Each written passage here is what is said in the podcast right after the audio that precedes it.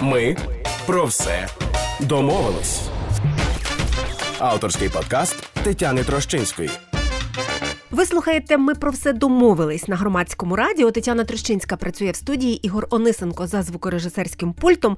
І сьогодні ми говоримо про лікарів і пацієнтів, а, про комунікацію лікарів і пацієнтів більше, тому що тема насправді така пов'язана з взаємними, напевно, і болями, і тривогами, і купою інших інших речей, але в тому числі і з гумором, і з анекдотами, і з якимись такими речами, які можуть викликати сміх або іронію, або все ж таки можливо щось виправити і налагодити. Іван Черненко з нами на зв'язку. Він анестезіолог, автор книжки Сміх у кінці тунелю і може сказати навіть і блогер, так тому що читають вас все таки в соцмережах добре. Вітаю вас. Так, вітаю. А, Ваша книжка Сміх в кінці тунелю. Власне, вона стала так би мовити приводом, якщо можна так сказати, тому що для мене вона вона відкрила як для пацієнтки, скажу одразу. Дуже багато таких речей, які вже от читаючи вас, е, я почала думати і звертати на це увагу. Поглядом лікаря, так би мовити, та тому що є оцей стереотип, що лікар і пацієнт це ніби як люди, які по різні сторони барикад. Насправді ні. Насправді це ж команда, та команда для одужання, якщо це можливо. Ну мало би бути так. Е, так, ну тому що е, це пів справи зробити призначення, діагностувати якусь хворобу, все рівно повинен бути комплайнс між лікарем і пацієнтом. Тобто це командна робота, і пацієнт теж повинен працювати над своїм одужанням. Але в Україні, е, звісно, не все так, як нам здається, хоча, можливо, в інших країнах е, теж не все так добре, як нам здається. Тим не менше, у нас є оця особливість спадщини радянської медицини. Великою мірою ми її називаємо каральною. Ну але я, як людина, яка її трошки застала, так можливо, там в якомусь в дитячому віці, в шкільному, це слово каральна, воно доволі підходить. Так, і оцей страх він тягнеться, тягнеться, тягнеться і передається тим, напевно, хто вже можливо карального і не зазнавав. Е, ну, е, мені здається, тут проблема в тому, що, е, якщо можна так сказати, був створений такий психотип взаємовідносин між лікарями і пацієнтами, як між батьками і дітьми. І лікар, як е, такий суворий батько, повинен був е, іноді знаєте, пряник і кнут. Тобто інколи він повинен був наказувати. Але це неправильно. Тобто це така погана комунікація. Е, в, в ідеальному в ідеальній системі повинна бути комунікація між дорослим і дорослим. Тобто лікар і пацієнт це не вороги, це не батько і дитина, а це друзі, які один одного розуміють, довіряють і працюють спільно на певну мету.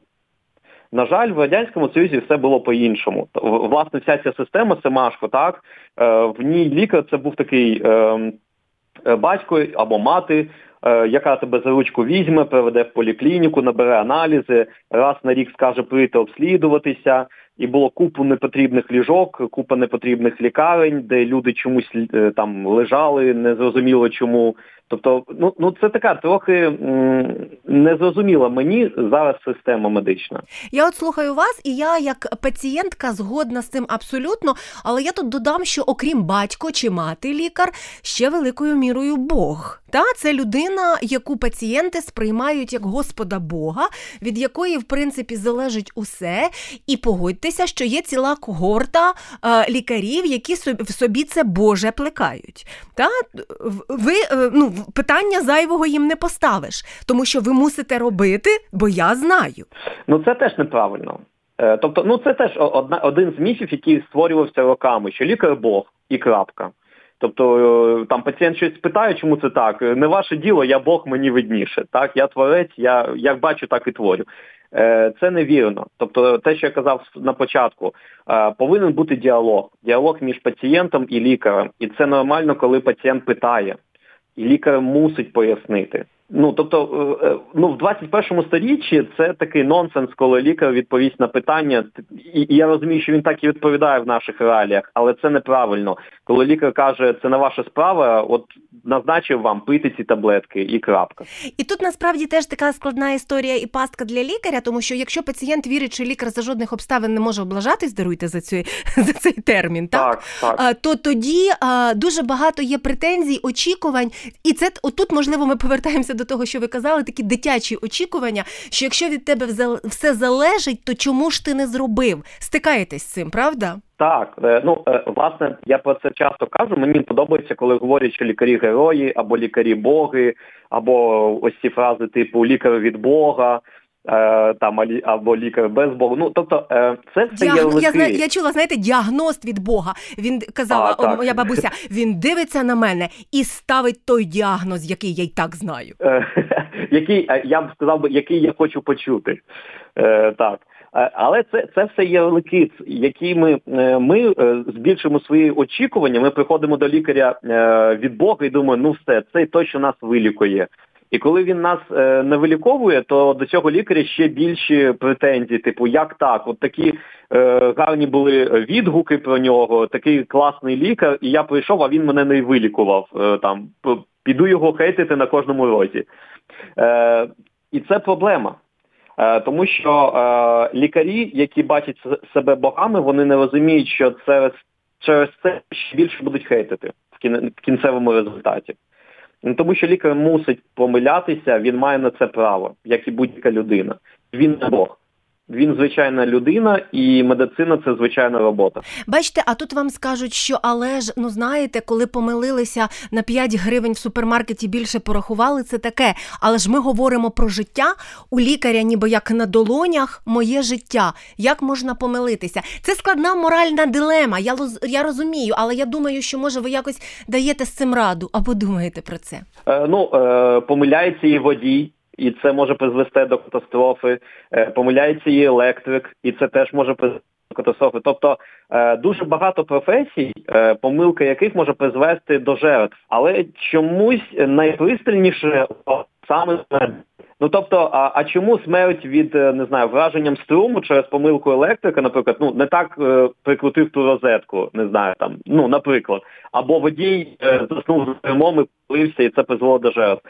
Чому ми ці жертви применшуємо і робимо жертву від помилки лікаря більшою? Тобто, е, ну чому ось ваги якось перевішують в сторону лікарів, і саме лікарі чомусь не мають права помилитися? А от не знаю, може тому, що ми а, е, досі схильні до магічного мислення, або може ми мало говоримо про те, що це професія, яка а, е, теж регламентується, починається від навчання, та й там значною мірою регламентується, в тому числі протоколами. А ми завжди від лікаря очікуємо дива. Може, оцей момент ще є? Ми хочемо вірити в диво. Але насправді е, проблема в тому, що ми, е, ну е, власне, українське суспільство або там українці, вони дуже часто не в стані прийняти те, що є речі, на які ми не можемо ми не можемо вплинути ніяк. Ні, ні ти як пацієнт, не лікар. Тобто є речі, в яких ми безсилі, і те, що ми можемо, це просто це прийняти. І, на жаль, дуже часто нам не вистачає сил це прийняти. Тому ми починаємо вірити е, в диво, починаємо шукати чудо лікаря. І коли це чудо не е, відбувається, ми починаємо е, звинувачувати весь світ. Ви знаєте, от я вашу книжку ще раз скажу, що вона називається Сміх кінці тунелю нотатки українського анестезіолога. Рекомендую прочитати всім, кому цікаво, або всім, хто може і кому це доступно, тому що вона, е, вона знаєте, вона життєва і вона про всіх нас. Там є якісь такі моменти, в яких я інколи впізнавала себе, а в яких інколи мені хотілося сказати, Боже, та як же це можливо? Це знаєте, коли в коментарях на Фейсбуці пишуть, та як же вони могли це допустити, зробити і таке сказати. А інколи думаєш, що коли ти перебуваєш в стресі, коли ти хвилюєшся за своє здоров'я життя, або ще гірше досить часто за здоров'я життя близьких, оця вина така, та що ти недостатньо робиш. Звісно, ти можеш поводитися як завгодно. Хоча там є анекдотичні ситуації і не лише анекдотичні. От я б, наприклад, е, для тих, хто не читав, хочу все-таки загитувати, щоб читали і вас хочу запитати.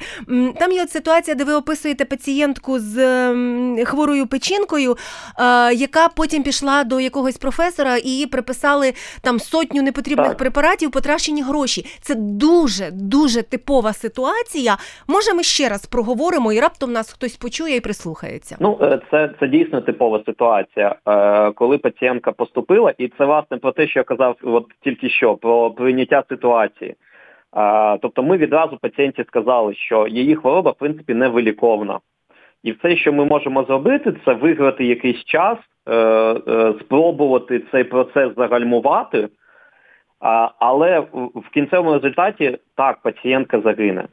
Тобто в неї там ну, лишилися якісь роки. І якщо вона буде виконувати певні е, настанови, то ці роки в неї з'являться. І на цьому етапі етапі пацієнтка вирішує все-таки повірити в диво.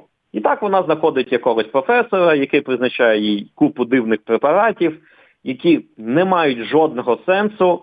Вона витрачає свої кошти, і найгірше те, що вона перестає виконувати ті настанови, які які ми їй давали, і приймати ті препарати, які ми їй призначали. І власне це був лише було, якщо не помиляюсь, два препарати, які входять в стандарт лікування і які дійсно можуть загальмувати процес. Але вона їх перестає приймати і приймає купу бадів. І так, через декілька місяців вона знов до нас потрапляє. Ну і власне гине. Ви знаєте, я от намагаюся поставити себе на місце цих людей. і Я розумію, що ми не можемо заборонити вірити в диво.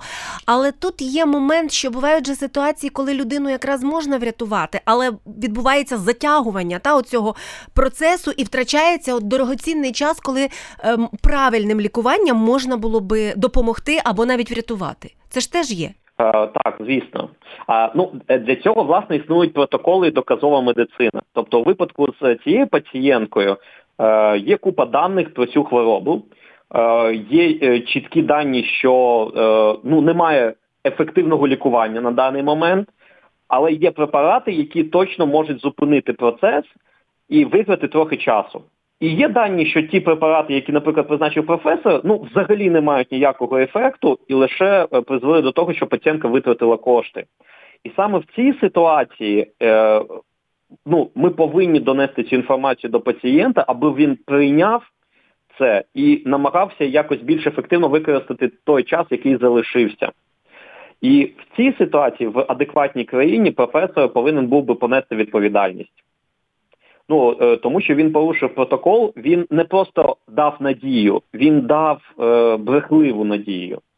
Тому що адекватна людина, е, яка побачила ці призначення, вона б сказала би, ну ну це е, ну це брехня, е, це не надія, це просто це ілюзія.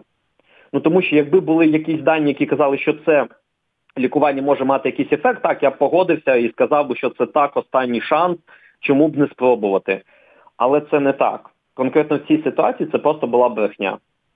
Оце дуже важливий момент. Я дякую, що ви про це сказали, тому що я одразу тут е, логічно стаю на позицію співчуття, але є ще позиція лікаря, який, напевно, е, в позиції професіонала мусить залишатися в цій ситуації. Так, безумовно.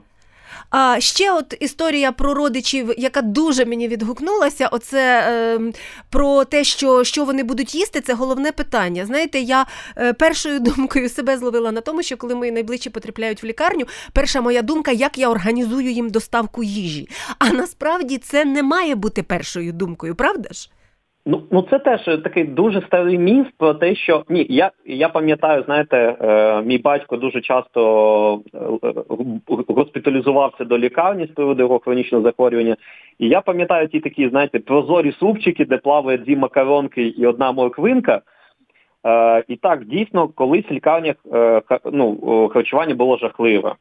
Е, Я не можу сказати, що воно зараз ресторанне, але в більшості випадках воно непогане. Тобто так, це каші, це супи, е, так, це е, є дієтичне харчування, є більш е, калорійне, але воно в принципі адекватне. І дуже часто, коли приходять родичі, вони досі думають, що або в лікарнях взагалі не ну, не харчують пацієнтів, або воно якесь таке, знаєте, що собаці не даш. Але це ну наразі харчують добре. Е, тому це так, це таке питання, яке перше ну, викликає посмішку, тому що ну, е, відразу розумієш, що родичі думають, що це знаєте, такий сарай, е, де їхню, їхню маму, тата не погодують, не попоють і от, і там одежу не дадуть і і не накриють одеялком. І вона буде мерзнути. І таке теж буває, коли кажуть, а може там тебе принести обогрівач, або може принести тебе ковдру з дому і так далі. А а інша проблема, коли так в реанімації лежить пацієнт, наприклад, в комі, і родичі не можуть зрозуміти, як так не треба принести там биток або банку з борщем. Що це таке? Чому пацієнти не кормлять? Ну і ти довго пояснюєш, що пацієнта кормлять, але це все через вену або через зонд, і це певне харчування і інше. Ну тобто це вже діалог, так. Ви робили собі якісь такі, ну думали над тим, чому так? Тому що й деякі речі для мене очевидні. От про пацієнта в комі, ну для мене особисто абсолютно очевидна річ, хоча я не медик, не біолог, і навіть біологію вчила якось там собі в школі на п'ять, але то була така п'ятірка, натягнута, я б сказала. Але це логі, логі, логіка підказує, чому настільки далекі люди від, здавалось би, дуже простих таких побутових знань, які ну які, які мали би бути, здається. Е, ну, по-перше, тому що відсутній діалог е, між е, медиками і пацієнтами. Це лише там останні декілька років. Так ми можемо бачити, наприклад, в соцмережах якусь просвітницьку роботу, той же МОЗ. До цього там Уляна Супрун активно цим займалася, коли публікувала купу постів, які розвінчували там міфи або несли якусь просвітницьку ідею. Але ж до цього цього не було, як то кажуть. Тобто, ну не було діалогу між мозом і е, людьми.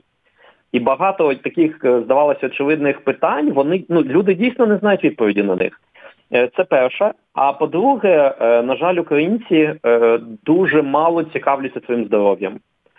Е, тобто і більшість тих питань, які для нас е, кажуться такими дивними і незрозумілими, ну більшість європейців на них знають відповідь. Тому що люди дійсно цікавляться. А чому так? А а чому не не по-інакшому? На жаль, у нас люди не цікавляться. Тобто виходить, що ми ніби як думаємо, що цікавимось, даруйте, та тут от тому, що ми ж багато там, я не знаю, я на прикладі журналістики скажу, дуже багато переглядів, завжди і великий інтерес мають медичні теми.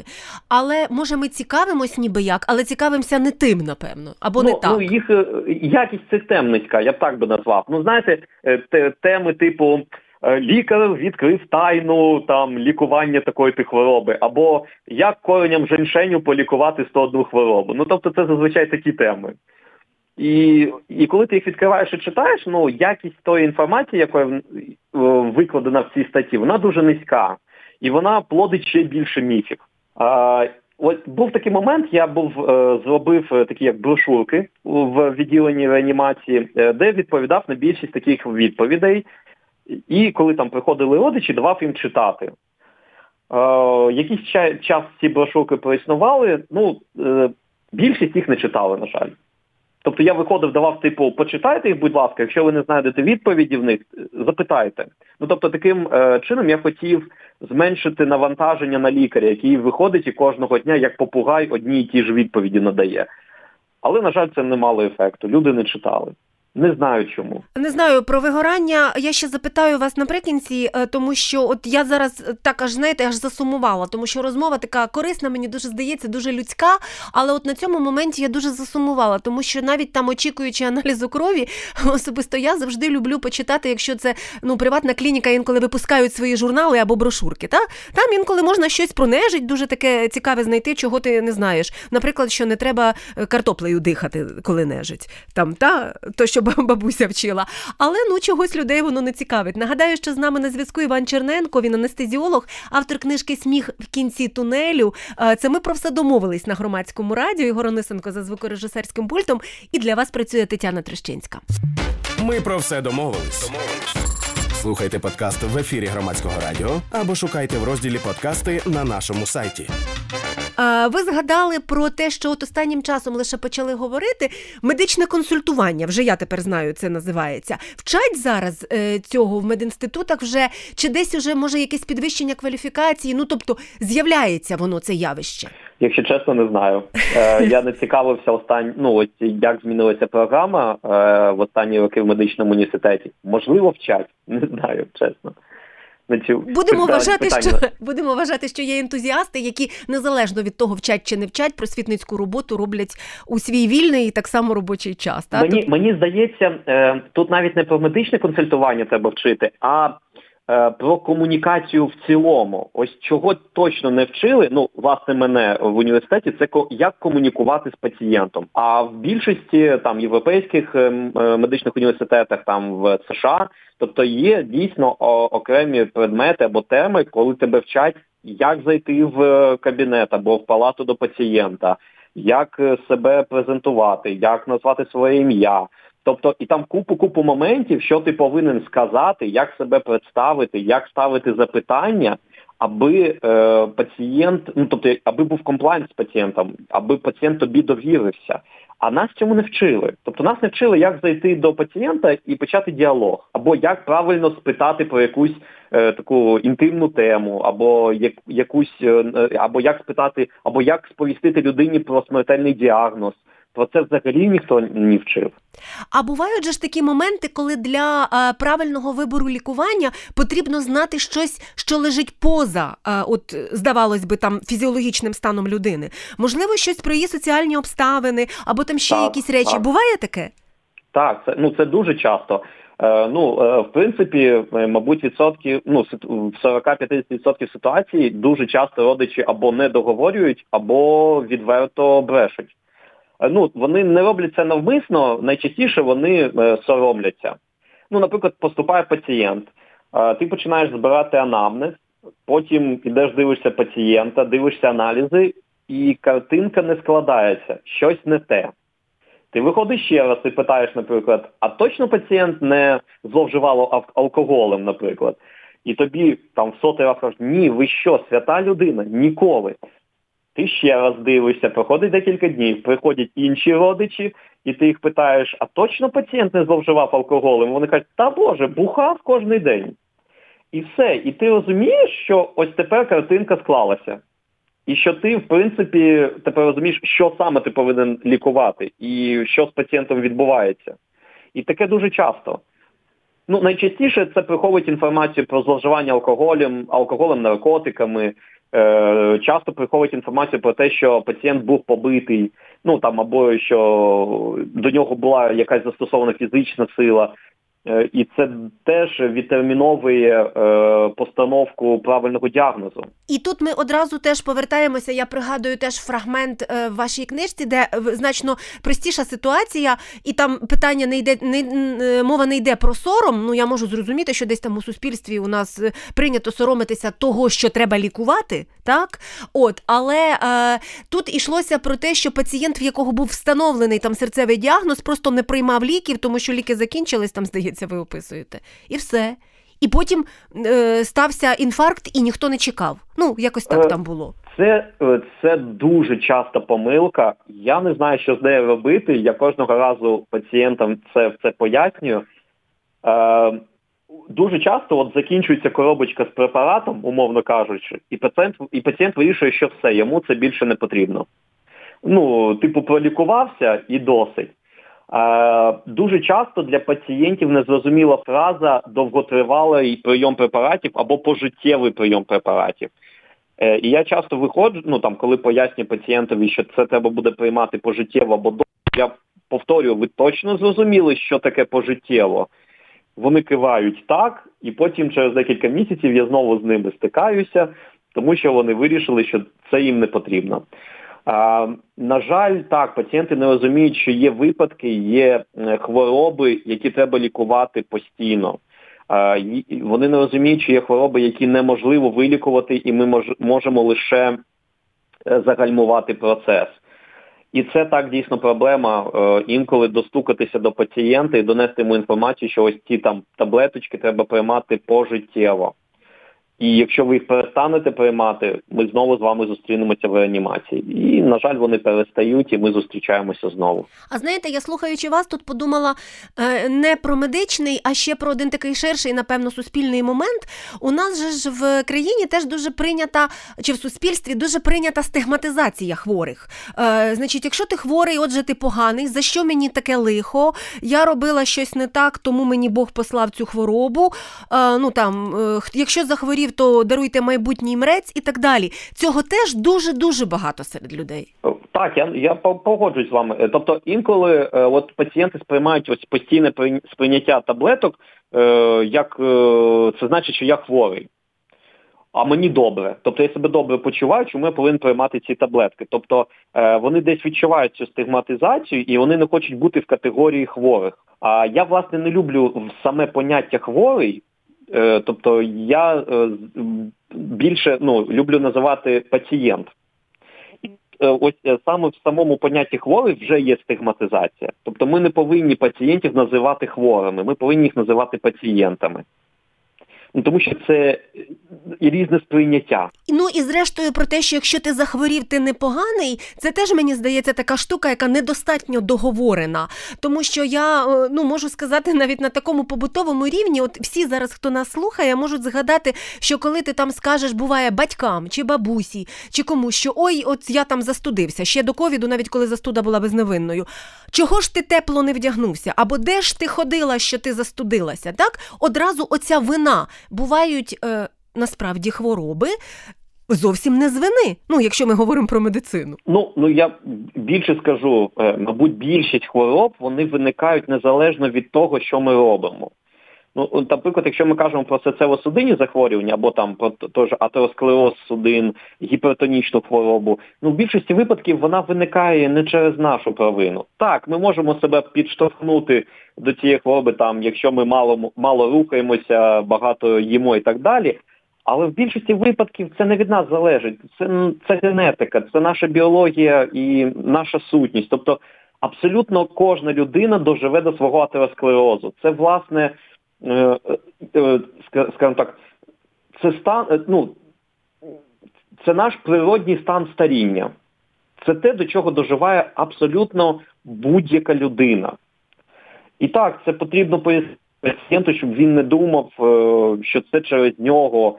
Е, або чому це саме йому дісталося. Я часто питають, чому це сталося саме зі мною, або що це за хвороба, я часто їм розповідаю, ну це не тільки з вами, це з усіма станеться.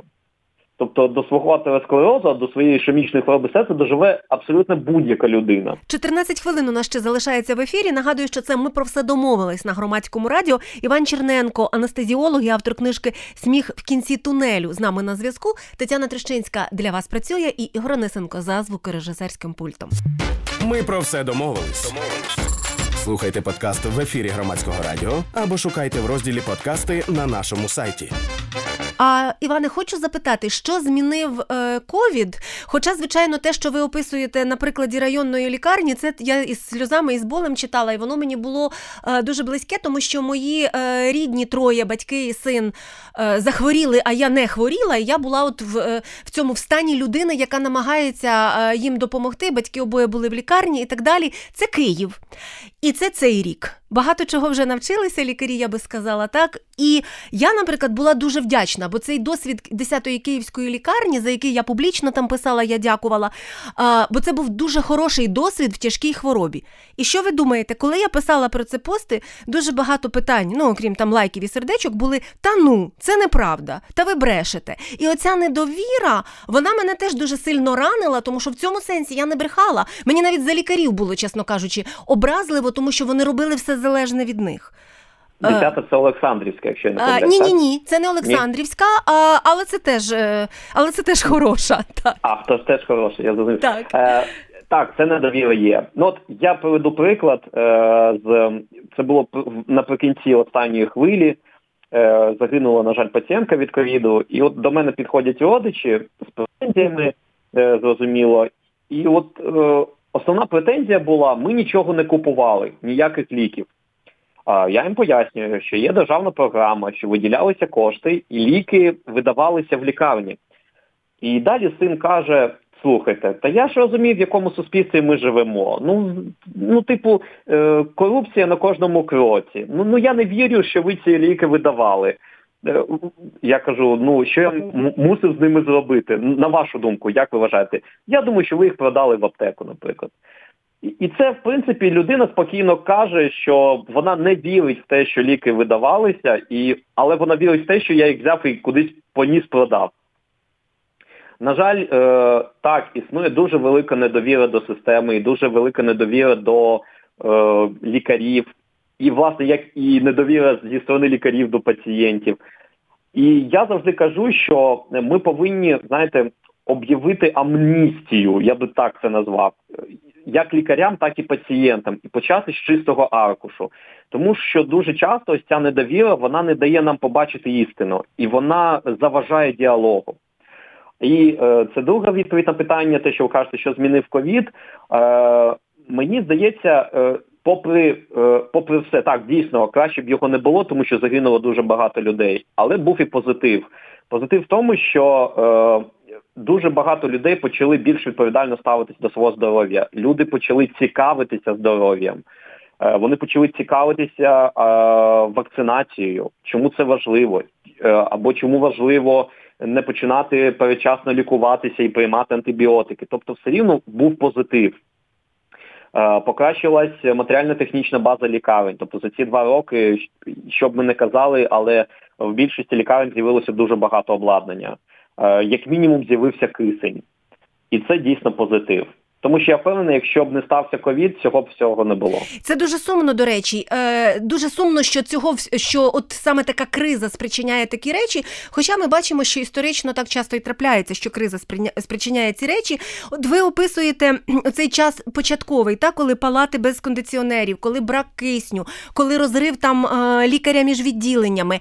Я собі подумала: а що в цей момент хоче лікар від пацієнта? От він взагалі думає про він хоче вдячності, він хоче розуміння, бо інколи ніби ми й хочемо подякувати, але теж не знаємо як. Ну і тикає хтось комусь шоколадку, що теж здається трохи принизливо. Е, він хоче просто довіри. Чесно, от е, він хоче трохи розуміння і довіри, е, що все відбувається так, як має відбуватися. Тому що зазвичай заважають саме претензії, недовіра, а чи дійсно ви все робите правильно, а, а може ви робите щось не так, а чому я не одужую, а чому я досі в лікарні? Тобто ось ця купа, купа, купа питань і претензій, вона дуже виснажує. І е, за ковід я більше всього е, втомлювався саме е, через спілкування з родичами. І інколи вистачало одного родича, який задасть тисячу одне питання, звинуватить тебе в усіх смертних гріхах і все. Потім тобі більше нічого не потрібно, ти вже відчуваєш себе е, там, я не знаю, е, ганчіркою, яку просто вижили. Е, останні соки з неї родичі, це теж так, дуже так. хороша важлива тема. А, Ну я я розумію, що родичі це люди, які вважають, що лікар повинен належати їм і лише їм 100% часу, напевно, так так і і і найголовніше, вони забувають, що є ще купа таких же пацієнтів і таких же родичів, які вважають так же. І вони так само вважають, що їхня хвороба найсильніша і їхній біль так. найбільший. Так. Але ми від цього нікуди не подінемося. Така, напевно, така, напевно, природа болю, така природа страху, така, напевно, природа, до речі, нерозуміння, що відбувається з ними, або що відбувається з їхніми рідними. І я от тут не знаю, чи чи в цьому стані люди готові чути, е, коли ви пояснюєте, ну там що це стоїть за цим діагнозом, який далі прогноз, що потрібно зробити, що купити, що не купити. Я, чесно кажучи, вам страшенно в цьому сенсі співчуваю і, і не уявляю, як це робити робити щодня? Ну е, тут залежить від е, психотипу людини. Е, є люди, які готові чути, і коли ти це бачиш, так ти їм пояснюєш більш детально. Але більшість в стресі вони не готові сприймати інформацію взагалі. І в таких випадках головне говорити тезисно. Тобто робити акценти саме на головні речі. Тобто немає сенсу людині в стресі пояснювати якісь деталі. Хоча дуже часто це призводить до того, що люди кажуть, нам не пояснювали. Або навпаки, коли ти наче дуже детально пояснив, але людина тебе не почула, і вона все рівно скаже, що нам не пояснювали. Е, Але якщо ти хочеш бути почутим, треба говорити дуже тезисно, і робити акценти на певні речі. Тоді людина в стресі можливо тебе почує, тому що 90% інформації в цей момент вона не чує. А що справді треба знати пацієнту? От ваша лікарська, тут цікава ваша лікарська думка, тому що от пацієнти теж різні. Хтось, напевно, вам скаже, ви мені нічого не розказуєте, бо я боюсь навіть про це думати. А є от пацієнти, я, наприклад, така, яка спитає: скажіть, будь ласка, що ви мені зараз будете колоти? Так, а хто хто правий, хто винен, я би тут не спитала. Просто от що справді потрібно знати, і як ви ставите звертатись до пацієнтів, які розпитують, навіщо їм це роблять, і що це повинно там в результаті дати? Е, Дивіться, е, я би спершу відповів для себе на питання, з якою метою я це питаю. Тобто я питаю, тому що мені дійсно цікаво. Окей, це один момент. Я питаю, тому що я не довіряю. Це інший момент. Взагалі я часто кажу, якщо ви не довіряєте, то краще знайдіть іншого лікаря, якому ви готові довіритися. Тому що коли пацієнт не довіряє, нічого не вийде. А якщо а якщо справді е, ну я не з тих, що не довіряє, я просто справді Цікавитись. мені здається, що знання та вони вони знижують мою тривогу. Ну таке є в мене переконання. Так, дійсно, ні, дійсно, це це е, чому власне радять це пояснювати пацієнтові, тому що це дійсно знижує тривогу. А в таких випадках, е, ну зрозуміло, якщо ви знаходитесь в відділенні реанімації Ну, найвирогідніше буде не до питань, або персоналу буде е, не до відповідей. Якщо це соматичне е, відділення, то так, е, я радив би питати, але я би питав би це таким чином у лікаря. Якщо у вас буде вільний час, або коли у вас буде вільний час, я хотів би отримати відповіді на питання. Тому що дуже часто дратує лікаря не самі питання, або а саме відсутність часу. І він розуміє, що він не може затриматися довго біля цього пацієнта, тому що в нього ще 20 таких самих. На жаль, це проблема нашої медичної системи, коли на одного лікаря приходиться дуже багато пацієнтів. Питати треба. І якщо нас слухають е, медичні працівники, відповідати теж треба. Просто треба знайти час, прийти і відповісти. Якщо ви пацієнт, будь ласка, запитайте лікаря. Відпов... Я хотів би отримати відповіді, коли у вас буде час. Якщо ви лікар, то е, і у вас немає часу. Будь ласка, скажіть про це пацієнту, що у вас зараз немає часу, і що ви обов'язково знайдете цей час і трохи пізніше прийдете і надасте відповіді на всі ці питання. Але діалог має статися. Ви повинні відповісти, і пацієнт повинен має право почути відповіді. А буває таке, що пацієнту відповідь не подобається, і я думаю, дуже часто таке буває. Тут не питання не лише про діагнози, які там невеликовні, або про е, якісь хронічні захворювання. Ну просто всі ж приходять своїми упередженнями, і вони вже десь щось прочитали так. в інтернеті. Ну, я завжди е, завжди кажу, що хороший лікар е, він ніколи не говорить пацієнту те, що він хоче чути. Він говорить пацієнту те, що він має почути. І зазвичай ту інформацію, яку ми говоримо, вона не подобається. Але вона така, яка є, і ми повинні сприймати її такою, якою є, і намагатися е, відкидувати ілюзії і оману скажімо так. Ну і на сам кінець про вигорання, е, тому що так чи інакше ви працюєте з людськими емоціями, з такими різноманітними, і дуже багато все-таки з болем, все-таки страхом, часто з горем, та це факт. І е, і що? І як ви і як ви з цим даєте раду? Е, Ну, ми повинні взагалі всі, як лікарі, так і суспільство, е, не не медики, скажімо, ми повинні прийти до думки, що лікар це звичайна людина зі своїми емоціями, зі своєю біллю, проблемами, переживаннями. Е, чому ми повинні це прийняти? Тому що лікар це не машина, і він теж може проявляти емоції, він може емоціонувати, він е, може страждати, плакати, депресувати і так далі, тому подібне. І як будь-яка людина, він має право відпочити, він має право на якусь психологічну допомогу. І інколи вона йому вкрай потрібна. Зазвичай проблема в тому, що як і суспільство, так і самі лікарі вони себе вважають якимось такими, знаєте, залізобетонними машинами, які не мають права зламатися, або які не мають права на слабкість. От, мабуть, найголовніше це слабкість. Тобто інколи ми повинні бути слабкими. От просто там загорнути, загорнутися ковдрою, взяти чай і сказати все, я сьогодні слабкий, я хочу страждати, так, або я хочу відпочивати. Е, для мене найголовніше ліки від вигорання це сім'я. Е, коли ти приходиш додому і, в принципі, всі тебе там чекають, розуміють і підтримують. А коли взагалі вкрай важко, то я беру там рюкзак е, ну, і йду в поход.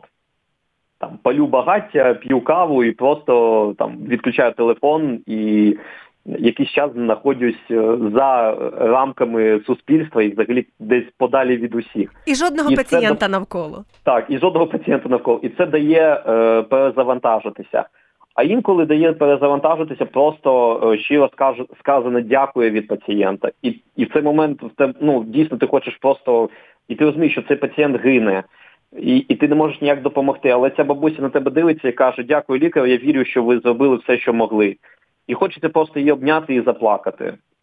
Але саме це от дає якийсь поштовх і розуміння, чому ти тут. І що ти тут не дарма. Дякую вам за цю розмову е, дуже щиро так само, тому що я, як пацієнтка, ще думатиму над деякими речами. От знаєте, я дуже люблю розмови, які потім можеш ти десь собі ще там прокручувати, щось згадувати щось з чимось може там подискутувати. Хоча я е, переважно більшістю згодна з вами е, з тим, що ми сьогодні говорили. Так, всім, хто слухав нас і кому, можливо, не вистачило цієї розмови, і здається, що ще щось хочеться, все-таки беріть книжку Івана Черненка, тому що вона справді цікава і вона справді про кожного з нас, і кожен з нас може опинитися у цій ситуації. Іван Черненко, анестезіолог, автор книжки Сміх в кінці тунелю, був з нами сьогодні. Е, Це ми про все домовились на громадському радіо. Тетяна Трещинська працювала для вас. Ігор Онисенко був за звукорежисерським пультом. Слухайте, думайте. Ми про все домовились. Слухайте подкаст в ефірі громадського радіо або шукайте в розділі подкасти на нашому сайті.